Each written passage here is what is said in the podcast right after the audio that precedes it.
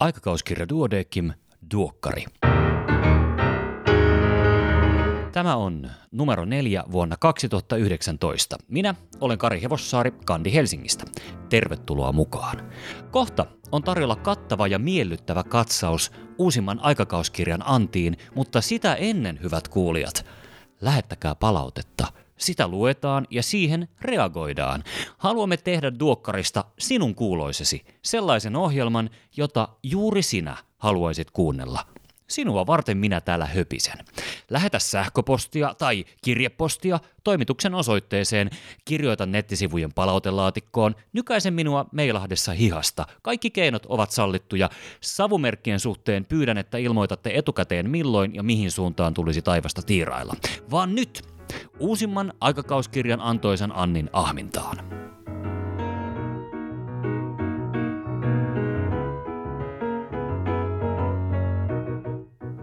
Pääkirjoitukset. Ilmastonmuutos vaikuttaa globaalisti terveyteen. Näin se on. WHOn mukaan jo lähes neljännes maailman väestön kuolemantapauksista liittyy ympäristösyihin. Lisääntyvät helteet lisäävät etenkin vanhusten kuolleisuutta – Samaan aikaan, kun maapallon väestö vain kasvaa, vähenee viljelyskelpoinen maa-ala ja sään ääriilmiöt heikentävät satoja. Nälän hätiä siis lienee tulossa kuin myös vesipulaa. Tällaiset olosuhteet luovat pakolaisaaltoja. Maailmanpankin tuoreen arvion mukaan jopa 140 miljoonaa ihmistä saattaa olla lähdössä ilmastonmuutosta pakoon seuraavien 30 vuoden aikana. Lähtömaina tai lähtöalueina Saharan eteläpuolinen Afrikka, Etelä-Amerikka ja Etelä-Aasia. Länsimainen elämäntyyli kuluttaa yhteistä maapalloa ja sen rajallisia resursseja liikaa. Lienemme velkaa kotiplaneetallemme sen, että korjaamme tilanteen. Länsetin asiantuntijaryhmä tiivistää ilmastonmuutoksen hienosti kolmeen päätelmään. 1. Ilmastonmuutoksen vaikutukset muodostavat ison riskin väestön terveydelle. 2.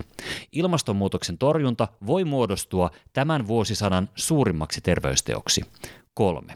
Haasteet eivät ole ensisijassa teknisiä tai taloudellisia, vaan paljolti poliittisia.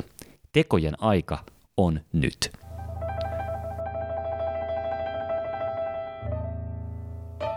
Sosioekonomiset tekijät liittyvät lasten syöpäkuolleisuuteenkin.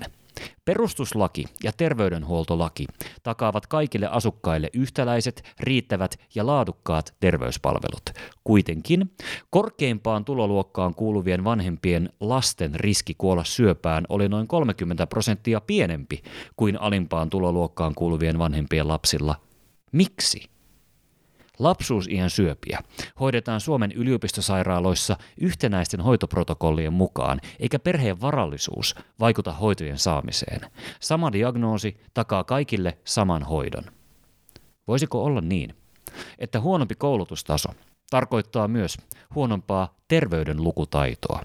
Eli matalasti koulutetut vanhemmat eivät havaitse lapsen oireita riittävän varhain. Jos näin on, miten tilanne saadaan korjattua?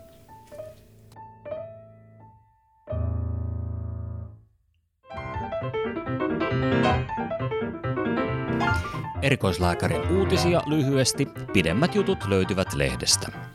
Onnistunut raskaus elinluovuttajan kohdulla Kyllä, juuri näin on Brasiliassa käynyt. 32-vuotias nainen, jolla oli normaalit munasarjat, mutta kohtu puuttui synnynnäisesti, sai kuolleelta luovuttajalta kohdun ja synnytti keisarinleikkauksella terveen, lähes täysiaikaisen lapsen. Maahanmuuttajataustaisilla raskauden keskeytykset yleisempiä kuin kantaväestössä. Kantaväestöllä tässä tarkoitetaan sellaista naista, joka on itse ja jonka molemmat vanhemmat ovat syntyneet Suomessa. Maahanmuuttajataustaisilla naisilla siis enemmän raskauden keskeytyksiä ja samanaikaisesti heillä oli myös ehkäisyn käyttämättömyys yli kaksinkertaista kantaväestöön verrattuna. Tarvetta seksuaalikasvatuksen lisäämiselle ja paremmalle kohdentamiselle terveen työilmapiirin elementit terveysasemalla Ruotsissa. Hyvään työilmapiiriin vaikuttivat erityisesti yhteiseen hyvään pyrkiminen, työntekijöiden sitoutuminen työhönsä ja koettu työn ilo. Hyvät johtajat olivat avoimia, vuorovaikutustaitoisia, reiluja, luovia ja kykeneviä tekemään päätöksiä – Myös kommunikaatiota ja ammattiryhmien välisiä kokouksia pidettiin tärkeinä.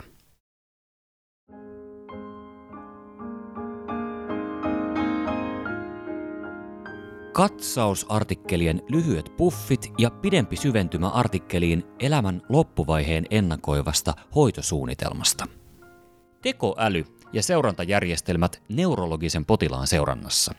Neurologisen potilaan hoidon arvioinnin eräs haaste on se, että oireiden seuranta perustuu potilaan subjektiiviseen kuvaukseen oireiden määrästä ja laadusta. Tämä vaikeuttaa tilan objektiivista arviointia. Yksi ratkaisu tähän ongelmaan voisivat olla potilasta päivittäisessä elämässä tarkkailevat tekoälyyn perustuvat järjestelmät. Hyviä tuloksia tällaisten järjestelmien käytöstä on saatu ainakin epilepsian, unihäiriöiden ja Parkinsonin taudin hoidossa. Kuormituskoe modernin kuvantamisen aikakaudella. Kuormituskoe eli rasitus EKG on edelleenkin iskemisen sydänsairauden tärkein diagnostinen perustutkimus. Tippuri. Uudelleen yleistyvä seksitauti. Luulitko, että tippuritartunnat ovat jo menneen talven lumia? Koska näin ei ole. Tippuri on neljänneksi yleisin sukupuolitauti Suomessa ja esiintyvyys on kasvussa. Lisäksi aiheuttaja, bakteeri, Neisseria gonorrhea, meniköhän tämä nyt ihan oikein tämä ääntäminen, on kehittänyt mikrobilääkeresistenssiä. Tämä on muuttanut hoitosuositusta. Nykyinen hoito, 500 mg keftriaksonia lihakseen ja perää vielä 2 grammaa atsitromysiinia suun kautta kertaannoksena. Todennäköinen potilas on 20-30-vuotias hetero tai miesten kanssa peuhaava mies. Veltto imeväinen. Imeväisen velttous on melko tavallinen oire, mutta syy sen taustalla olisi syytä selvittää. Tästä artikkelista apua diagnoosin tekemiseen mukana hyvät kuvat ja taulukot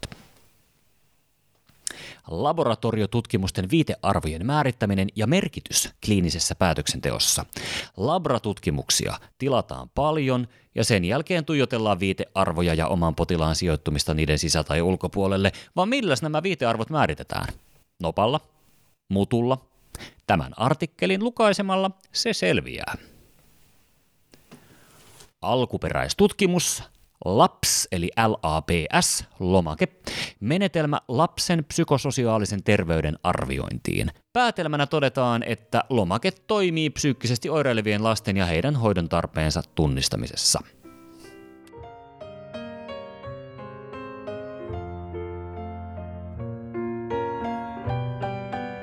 Elinikä pitenee mutta elämän viimeiset vuodet ovat usein sairauksien hoidon voimakkaasti värittämät. Mitkä kaikki hoidot ovat tarpeellisia loppusuoralla? Missä vaiheessa luovutaan parantavasta hoidosta ja siirrytään sairautta hidastavaan hoitoon? Entä missä vaiheessa tästä siirrytään palliatiiviseen hoitoon ja lopulta saattohoitoon? Juho Lehto Elisa Marjamäki ja Tiina Saarto ovat kirjoittaneet valaisevan artikkelin Elämän loppuvaiheen ennakoiva hoitosuunnitelma. Suurin osa suomalaisvanhuksista kuolee eteneviin verenkierto- tai hengityselinten sairauksiin, syöpään tai muistisairauksiin.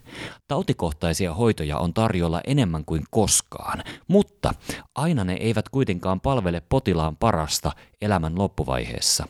Lisäksi noin 25 prosenttia terveydenhuoltomme kustannuksista aiheutuu viimeisen elinvuoden hoidosta. Miten pystyä tarjoamaan elämän loppusuoralla parasta mahdollista, mutta ei ylimitoitettua hoitoa? Tässä oivana apuvälineenä toimii elämän loppuvaiheen hoitosuunnitelma.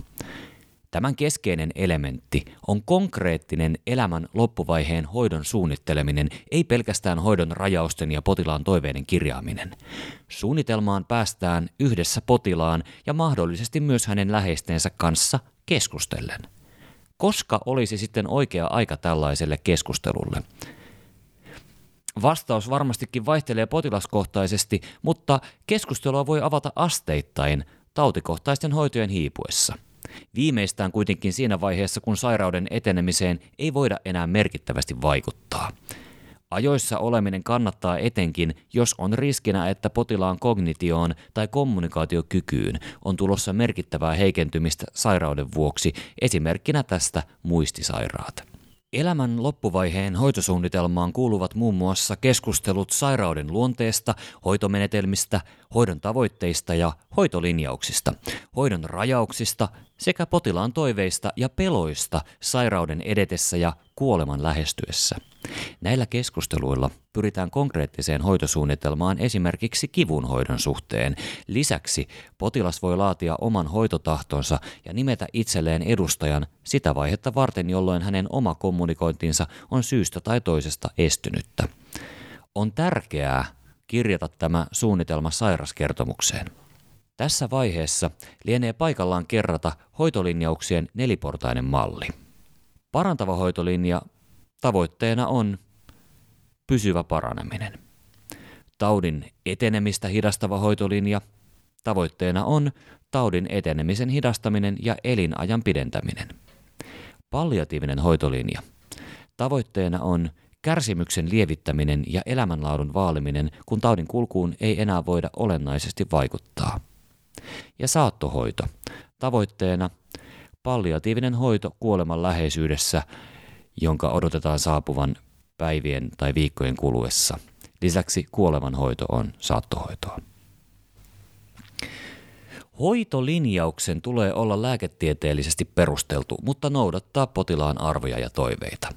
Linjausta ja suunnitelmaa on mahdollisesti paikallaan tarkistaa sairauden edetessä – Potilaalla on oikeus kieltäytyä hoidoista, mutta hän ei voi valita haluamiaan hoitoja, jos se ei lääkärin mielestä ole lääketieteellisesti perusteltua. Hoitoa voidaan rajata muun muassa ei yritetä elvyttää päätöksellä eli DNR tai DNAR. Tämä päätöshän rajaa pois vain elvytyksen eikä tarkoita itsessään saattohoitoa. Mahdolliset lisärajaukset, kuten vaikkapa hengityksen tukimuodot, tulee kirjata erikseen. Hoitopaikkasiirtoihin on hyvä ottaa myös kantaa, ettei aiheuteta tarpeetonta sekavuutta, jota paikan vaihtuminen saattaa elämän lopuilla aiheuttaa. Saattohoitovaiheessa viimeistään potilas ei enää hyödy kaikista hoidoista samoin kuin aiemmin. On tärkeää luoda potilaalle luottamus hoidon jatkumisesta, vaikka taudin kulkuun vaikuttavien hoitojen teho hiipuisikin. Elämän loppuvaiheen hoitosuunnitelma. Parantaa potilaan saamaa hoitoa ja elämänlaatua, auttaa läheisten jaksamista sekä kohdentaa hoidon resurssit oikealla tavalla – Mainitsen vielä, että artikkelissa annetaan lukuisia hyviä neuvoja vuorovaikutukseen ja kommunikaatioon, jotka ovat hyödyllisiä myös muissa potilaskohtaamisissa. Yksittäisenä esimerkkinä vaikkapa se, että perehtyy lääketieteellisiin faktoihin hyvin etukäteen ja rauhoittaa keskustelutilanteen mahdollisimman hyvin häiriöiltä.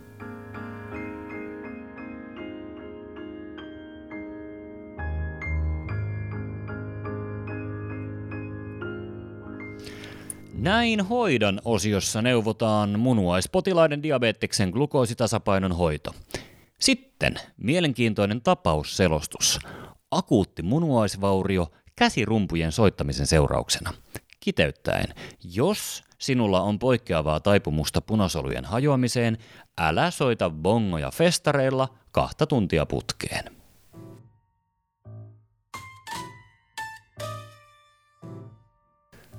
Kuukauden vinkkinä Tyrä-epäilyn yllättävä jatkotutkimus, jonka voit kuunnella omana podcastinään. Syöpälääkäri ja aikakauskirjan toimitussihteeri Maija Tarkkanen on kirjoittanut tärkeän kolumnin syöpäuutisoinnin rinnalle realismia ja lohtua. Syöpätauteja ja niiden hoitoa käsitellään mediassa paljon. Valitettavan usein uutisointi on harhaan johtavaa ja pahimmillaan väärää toivoa herättävää. Potilas saapuu vastaanotolle suurin odotuksin uskoen pääsevänsä kokeilemaan uutta käänteentekevää hoitoa ja onkologi joutuu kertomaan, että kyseinen hoito toimii vasta koeputkessa ja on itse asiassa suunnattu aivan toisenlaisen kasvaimen hoitoon kuin potilaalla. Tuloksena on tarpeetonta surua. Syövästä kannattaa kirjoittaa, mutta realistisesti ja lohtua välittäen.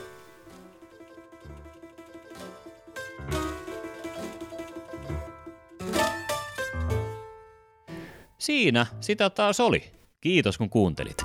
Oletko jo hiihtolomailut? Onko se vielä edessä? Onko teidän pitäjässä lunta? Pidätkö edes lumesta? Kaipaatko jo kesään? Hiekkaranta, jätskiä, voi pujot. Vai vihaatko hyttysiä? Onko juuri nyt hyvä? Mitkä ovat ensi viikon lottonumerot? Niin paljon kysymyksiä, niin vähän vastauksia. Ensi kertaan. Voi hyvin, elä täysillä. Iiro, ole hyvä.